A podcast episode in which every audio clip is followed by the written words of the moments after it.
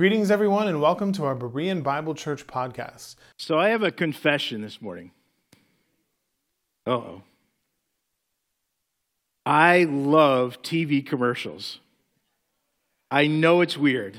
I, I realize that some people pay extra money on their streaming service not to have commercials. But I just, I love commercials. I, I love the marketing aspect of it. I love uh, the, the psychology of it. Um, and, I, and I love the humor of it. So just to, you know, humor me a little bit here this morning, I'm going to I'm gonna do you a little quiz, all right? And I'll, I'll start with the more recent commercials and kind of work my way back, okay? So, so finish this one, all right? Like a good neighbor is there. Okay, very good. See, you guys watch commercials too, all right? Those, but those are memorable commercials, right? Um, how about this one? Okay, this one's going back a little bit further. But hey, guess what day of the week it is? It's hump day. Yeah, there we go. Okay, very good. All right. So now this one's going to go way this you know, this is going to be a throwback, all right? So only people maybe over the age of 40, I don't know, might remember this one. All right? So there was a commercial that stole a Helen Reddy song and it and I'm not going to sing it for you, but it's something like this. It's like anticipation. It's making me wait. Do you remember what that's for? What what Heinz ketchup. There you go. There's okay. I feel good. There's a few people just as old as I am in here. That's great. Anticipation. And that honestly that is what we're going to see this morning as we get into this passage. So, if you would, join me in John chapter 5. In John chapter 5, um, we are looking at a story of anticipation. Have you, have you ever like anticipated something for a very long time and you just keep waiting for it to happen?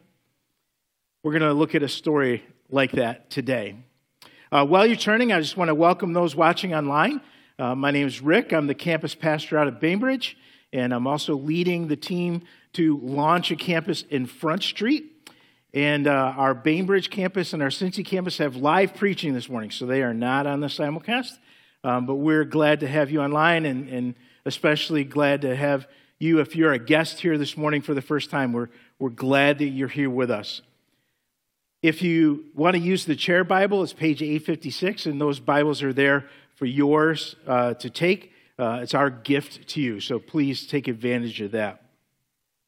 So as we as we look at this passage now, we're just uh, we're we're almost done with our series. This is the next to last message, and we've gone through and we've seen all these uh, different aspects about Jesus that revealed Himself through the different actions and miracles that He's done. And and today we're going to see one more. If you would join me at verse one. It says this Afterwards, Jesus returned to Jerusalem for one of the Jewish holy days. And inside the city, near the sheep gate, was the pool of Bethesda with five covered porches.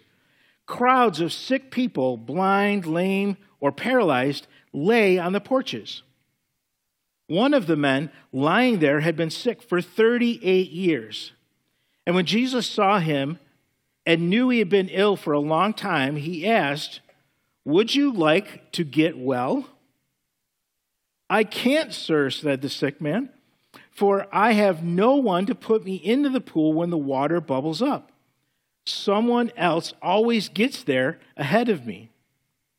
So Jesus told him, Stand up, pick up your mat, and walk. And instantly the man was healed. He rolled up his sleeping mat and began walking. An amazing, an amazing story of a miracle of Jesus just speaking to this lame man who had been, who had been crippled for 38 years. But yet, just Jesus heals him with a simple spoken word. But do you notice anything weird as we're going through that with the, the numbers, the verse numbers? Do you know any, notice anything strange there? If you're following along in, in the New Living Translation or even some of the newer translations like the ESV, or the NIV, you notice that there's no verse 4. It's kind of weird, isn't it? Well, let me, let me just explain that real, real quick. So, some of the older translations that use transcripts, newer transcripts, so literally the Bible is copied over in Greek, the New Testament is copied over in Greek, copied over, copied over, right? We're going back in ancient times. But we've, we've found, like the, the, the Dead Sea Scrolls, and, and since then, there's been archaeological finds that have found actually older transcripts. And the older transcripts do not have this verse in it. So we see that it's, it's really it's, it's a commentary that one of the transcribers, transcribers added as they were copying over the scripture to help us understand. So it's not it's not necessarily a verse. That's why this translation leaves that verse out. But it does help us understand a little bit. Because when you get down to the to the passage of verse 7 where he says, you know, well, I can't because there's no one to put me in the water. You're like, well, what does that have to do with anything? Well, this helps explain. For an angel went down at a certain time into the pool and stirred up the water. Then whoever stepped in first after the stirring of the water was made well of whatever disease he had. Now, this is not just legendary, it's not just a rumor. It, like, it's, it, it, it's spoken and it's de- described as something that literally happened from time to time. And that's why we have all these people uh, gathered around, whether it's the, the blind, the lame, the paralyzed, they're there gathered waiting for the, the, the, the angel to stir the water and someone would get healed. And so when you look at this story, there, there's a couple things that, that kind of jump out as you, you see the kind of an idea of what that might look like. And, and there's a multitude of people there. There's, right, there's a lot of people that are there waiting for this special moment of an angel coming and being able to heal somebody. But yet, there's, there's, a, there's some things that are, that are kind of nuanced in here to, to help us understand really kind of what, what, what's deeper happening here. See, Jesus says to this one man, this one crippled man, he says, Stand up, pick up your mat, and walk. Now, listen, Jesus could have healed everyone there at that pool. He could have. But he spoke to this one man who had been crippled for 38 years. And he said to him, Stand up, pick up your mat, and walk. You know, it kind of reminds me of when Jesus raised Lazarus from the dead, right? Jesus spoke and he said, Lazarus, come forth. Now, if Jesus had not been specific, if he didn't say, Lazarus, come forth, he had the power to bring everybody back out of the grave, right?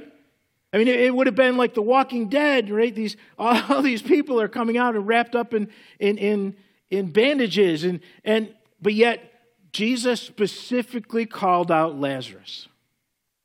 And I think we see the same thing here that, that Jesus spoke to this one crippled man. You see, Jesus wanted to highlight the fact that he could heal this man just by spoken word. He could heal a man that not was crippled just a few days ago or just had a, a disease a, a, a few weeks ago, but a man who had been crippled for 38 years. That he had the divine power to heal somebody that had been crippled for so long, and yet he could do it with just spoken word.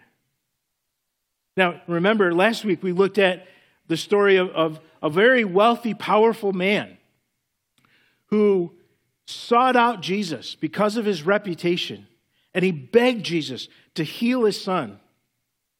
And did now did Jesus follow the man back to his house and lay hands on, on the boy? No, like Jesus spoke the words, Jesus said he's healed, and boom, he was healed from a distance. And it wasn't until later that the man found out that it was literally the very moment that Jesus spoke the words that his son regained his health. You see, these miracles are to demonstrate Jesus and his power, to demonstrate the fact that, that Jesus was, in fact, God in man. You see, Jesus was talking to him directly, and he's accomplishing his mission by, by healing this one man so that there's, there's no question about his divine power. Let's keep reading. In verse 9, it says this But this miracle happened on the Sabbath. So the Jewish leaders objected. They said to the man who was cured, You can't work on the Sabbath. The law doesn't allow you to carry that sleeping mat. But he replied, The man who healed me told me, Pick up your mat and walk. Who said such a thing as that? They demanded.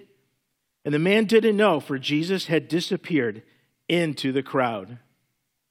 I mean, it's almost comical to, to see the reaction of, of the Jewish leaders. They, they look at this man, and, and he's just been healed, right? He's been crippled for 38 years, and Jesus has just healed him. You would think their first reaction was, Congratulations, like that's amazing. Look at you. Look at how you're walking. But no, no, their response is, Hold a second. It's the Sabbath. You can't do work on the Sabbath. And then how they define work, right? You can't pick up your sleeping bag. That's too much work. Like, you're not supposed to do that on the Sabbath. Like, how, how bizarre is that, right? But here, I think it leads us to the key point. This is the, the key lesson of this passage. And we'll revisit this a couple times this morning. But it's simply this follow God's direction despite man's objection. See, Jesus spoke to him, told him to, to stand up, to pick up his mat and walk. But man, the religious leaders, they, they didn't like that. They had some objections. Like, you're doing too much work. Here's the thing we, we talk about God's will, we talk about God's direction in our life. And we could spend an entire series or at least an entire message on that, on that idea. And we have in the past. We talk about understanding God's will for our life, that, that we need to pray, we need to be in, in God's Word, we need to do Bible study. We, we need to look at the experiences that, that God gives us and, and the gifted that, giftingness that, that He has for us. And sometimes we, we ask for input from fellow believers. But listen, there is a point where we shouldn't always listen to the crowds. In fact, one of the things that's really important in, in understanding God's will is the fact that it's never going to contradict Scripture. You know, there, I, I've seen these situations, I've had conversations with people that, that say, you know, like, well, I'm making this choice. And you go, hold a second, like, that doesn't align with God's, God's word. Yeah, but God's telling me to do this. Like, I'm convinced that God's speaking to me. Well, listen, God is not going to contradict himself. He's already spoken to us through his word, the Bible. He's not going to give you some kind of new revelation that contradicts what the Bible already says. And so, as we're determining God's will and, and, and we spend time in His Word, we'll find out that oftentimes what His Word tells us and what His Holy Spirit is working in us and, and driving us towards, it may contradict what the crowds are saying. It may contradict what, what the, the, the general consensus is. And I think sometimes we, we allow our, our, our American ideology of democracy and everyone has a vote we allow that to, to, uh, to, to seep into our thinking of how God works in our lives. But listen, it's not up for popular vote. If God gives you direction, and it doesn't contradict God's word, then don't listen to the crowds. Don't listen to the masses. Listen, as we, we look at this, the really the overarching idea of this entire sermon series is what do we learn about Jesus? And you know what? This is this is only one of six times that we see that Jesus, quote unquote, broke the Sabbath law. And as you look at all six of them, you see that Jesus is trying to teach the disciples, and for that matter, he's, he's trying to help the religious leaders to understand that the purpose of the law is to point people to God, and that man has distorted it. Man has, has twisted it, has added things to it. If you want to understand this better, like spend some time in Matthew chapter 5 and chapter 6, where the Sermon on the Mount, where, where Jesus goes through and explains how man has distorted the Old Testament law and subjected people to man made ideas, man made laws, and how they're using the law to hinder people from God rather than helping people to love God and helping people to, to follow God and to, to love others. In fact, in Mark chapter 2, in one of these six times that Jesus had, broke the Sabbath law, he had this confrontation with the Pharisees. He said this He said, The Sabbath was made for man, not man for the Sabbath. So the Son of Man, talking about himself, Jesus, is Lord even of the Sabbath. See, he's not only establishing the fact that the, the law was designed to point us to God, it's not, it's not designed to beat us down and, and, and make us give up, but the fact that he, he exercises his authority and claims divinity. And so, as we as we look at this and we learn about Jesus, we learn about his, his desire to show people his power and strength. You know, it's really, it's, it comes down to honoring God and, and doing his will.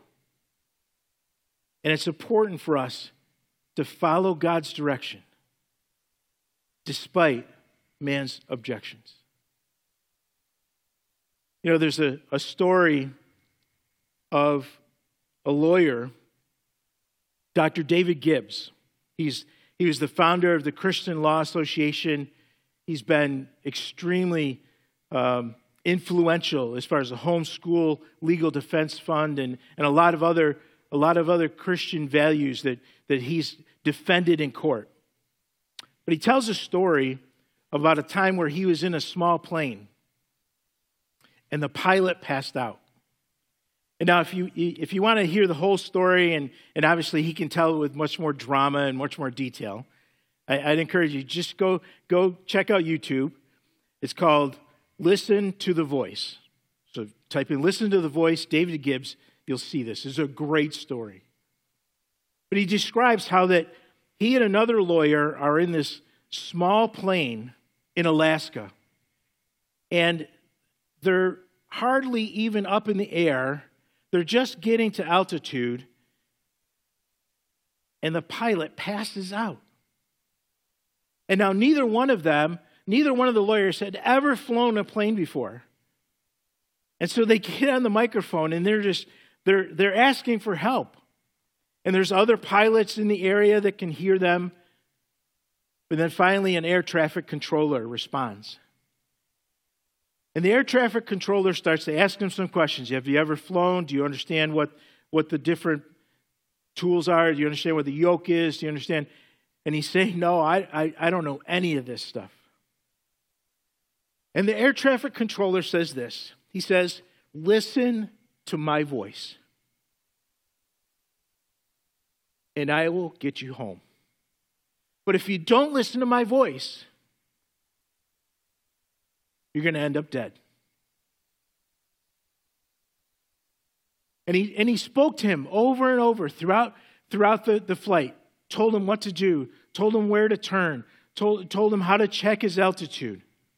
And he kept reminding him listen to my voice. And there was even other pilots that, that came on and, and said, just trust him. Like, we know that you're in a difficult situation. We know that's a lot of stress. In fact, you're going to be flying into a storm pretty soon. And they, they encouraged him don't, don't look at the storm, don't pay attention to anything else. Listen to the voice. And I think that's exactly, exactly what we need to learn from this story. Don't listen to the crowds around. Don't listen to the, the, to the common sense of, of the world. Listen to God's voice and follow it.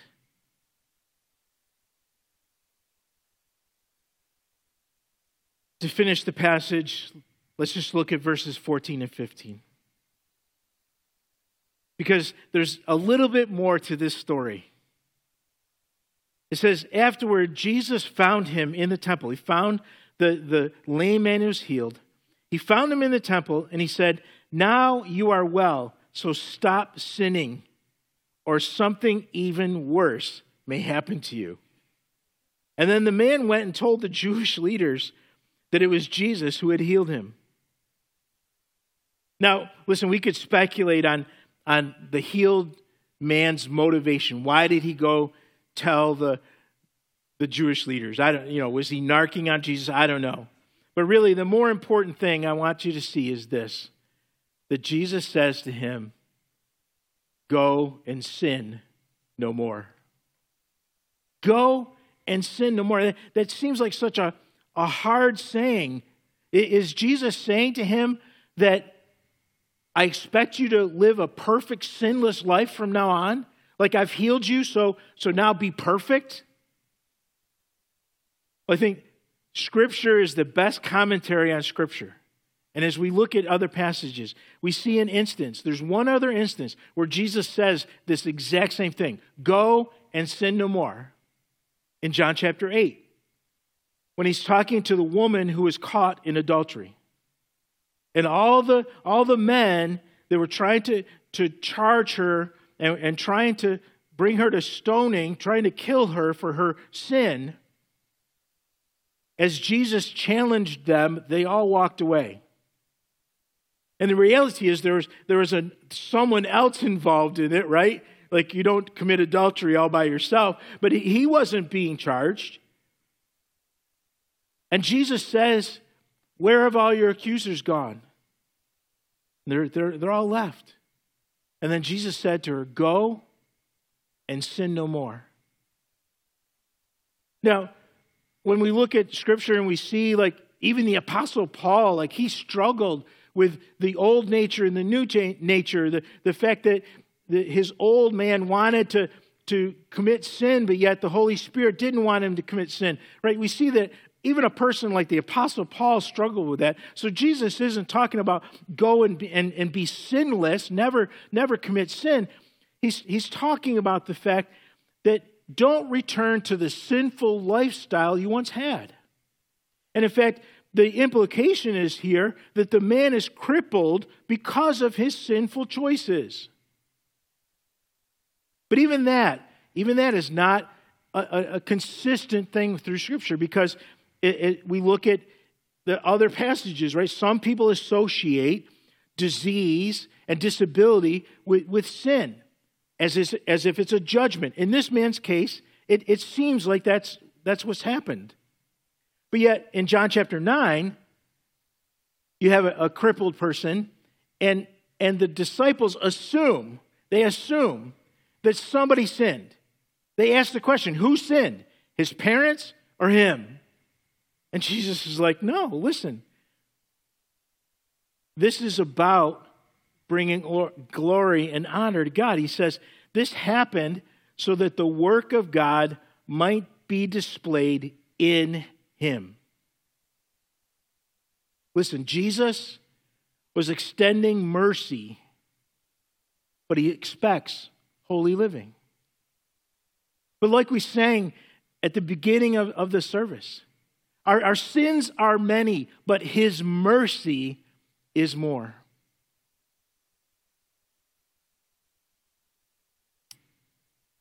So, where does that lead us? How, how does this apply to me personally? How does it apply to you? Follow God's direction despite man's objection. You know, there's many things that we talk about that are universal ideas.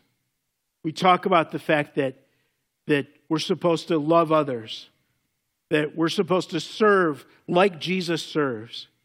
We talk about the fact that we're supposed to become more and more like Jesus every day. But this, this is very specific. This is very personal. And the question is this What has God called you to do? What has God called me to do? What has God called you to do? You see, each one of us has been gifted. Each one of us has been designed to be a body of believers, to be a part of the church, to be a contributing factor to, to the body of Christ. Each one of us, every one of us. The question is are you doing what God has called you to do? Or are you just sitting on the sidelines? Are you watching all the action from a distance? Are you coming up with excuses of why God can't use you? Are you saying, well, you don't know my past, you don't know what I've done wrong? Or, or I'm not good enough, I'm not, God can't use me. Listen, God is saying to you the same thing He said to that lame man stand up, pick up, and walk. God expects you to respond to His mercy and to do something. What are you waiting for? What are you waiting for? People may be critical. They, they may say that, that it's foolish, that, that it can't be done. They might say, You can't do it. And you know what? God says the same thing. You can't do it, but I can. Amen? God can do it in you and through you. You just need to take that step of faith and trust that, that God will do what He says He will do.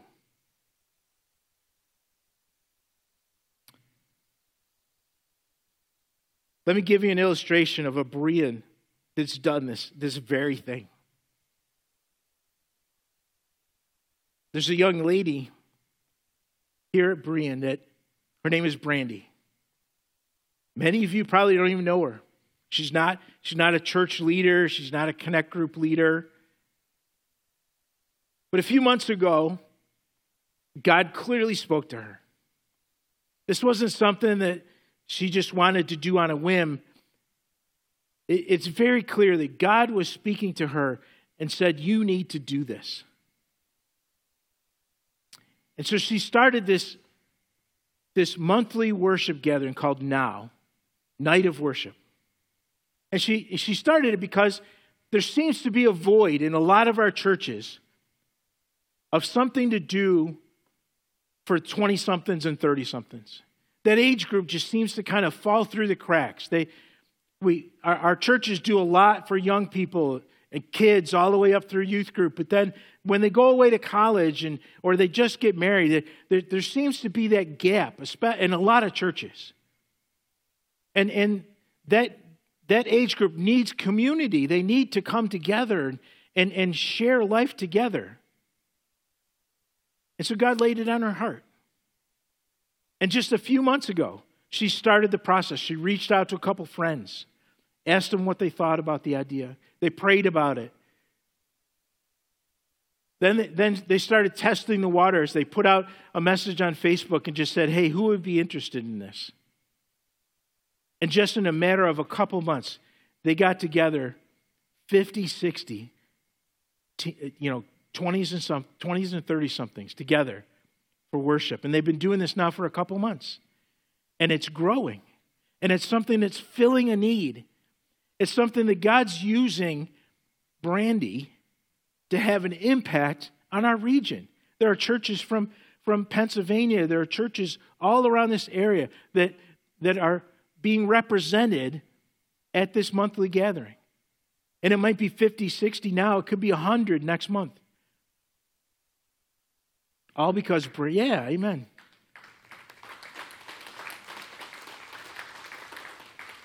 But it's all because Brandy was willing to listen to God's direction. You know, there's probably a voice in her head that said, Who am I to, to get something like this started? There might have even been people that, that were bold enough to say to her, like, you know, like that's crazy. Like let let a church, you know, organize that. You don't need to do that. But she followed God's direction. What is God directing you? If you say, I don't know, listen, spend some time in God's Word. Seek out His face in prayer. Ask Him to show you what it is. What is your role? What is your place? What has God designed you to do? You see, He healed that lame man who was waiting in anticipation for years to be healed. But then He told him, Stand up, pick up your mat, and walk. God's saying to you today stand up, pick up your mat, and walk. Would you bow your heads and close your eyes with me? I just want to take a moment to, to review the fact that a lot of what we're talking about today is, is for someone who has made that decision to be a Jesus follower. The fact is, if you have not made that decision, God is speaking to you too. But God's speaking to you to make a decision, to make that choice to follow Him. Our sins are many, but His mercy is more. We, we all have sinned. We, we've all strayed uh, from, from what God designed. We've all made mistakes. But yet, to have a relationship with God the Creator, we, we have to be perfect. We have to be holy because He is holy. He is righteous. He is perfect. And so He sent His Son, Jesus, as the perfect sacrifice to die on a cross, to shed His blood, to pay the penalty for our sin, so that we could be restored in relationship to God. And not only did He defeat sin, but he defeated death because three days later he rose. We serve a living Savior. So if you've never made that decision to follow Jesus, I would encourage you, it's something you can do right now. If you're watching at home, if you're sitting here in a chair, you can make that decision to follow Jesus. But then, just like Jesus said, to this man, Go and sin no more. Jesus wants to extend mercy to us, but he wants us to live holy, righteous life. Does that mean we'll never make mistakes? No. No, that doesn't mean it. Does it mean that following Jesus is, is just a, a perfect life? There's never any problems, never any challenges? Absolutely not. Because honestly, that's the way we grow, is through difficulties and reliance on Him. But Scripture is very clear that once you become a Jesus follower and the Holy Spirit becomes part of your life, that you are gifted and you are a part. Every, every single person who is a Jesus follower is a part of the body of Christ, part of the church, and you have a role. So my question to you this morning is what are you doing about it? Are you listening for God's direction? God wants you to stand up, to pick up, and walk. Our gracious God, we come before you this morning. God, we just want to be used of you. God, we want to accomplish great and mighty things for you. God, help us to, to hear your voice. Help us to be in your word. Help us to, to pray and, and, and to come before you and, to, and to, to truly lay our lives down as a living sacrifice for you, that you might use us. And God, we pray for those that, that are unsure of what their next step is. They're unsure how they can be useful in the kingdom of God. God, we just pray that you will speak to them and you will, you will bring along fellow believers that will speak the truth from God's word so that we all might be able to stand up and walk, accomplish great things for you. We pray in Jesus' name. Amen.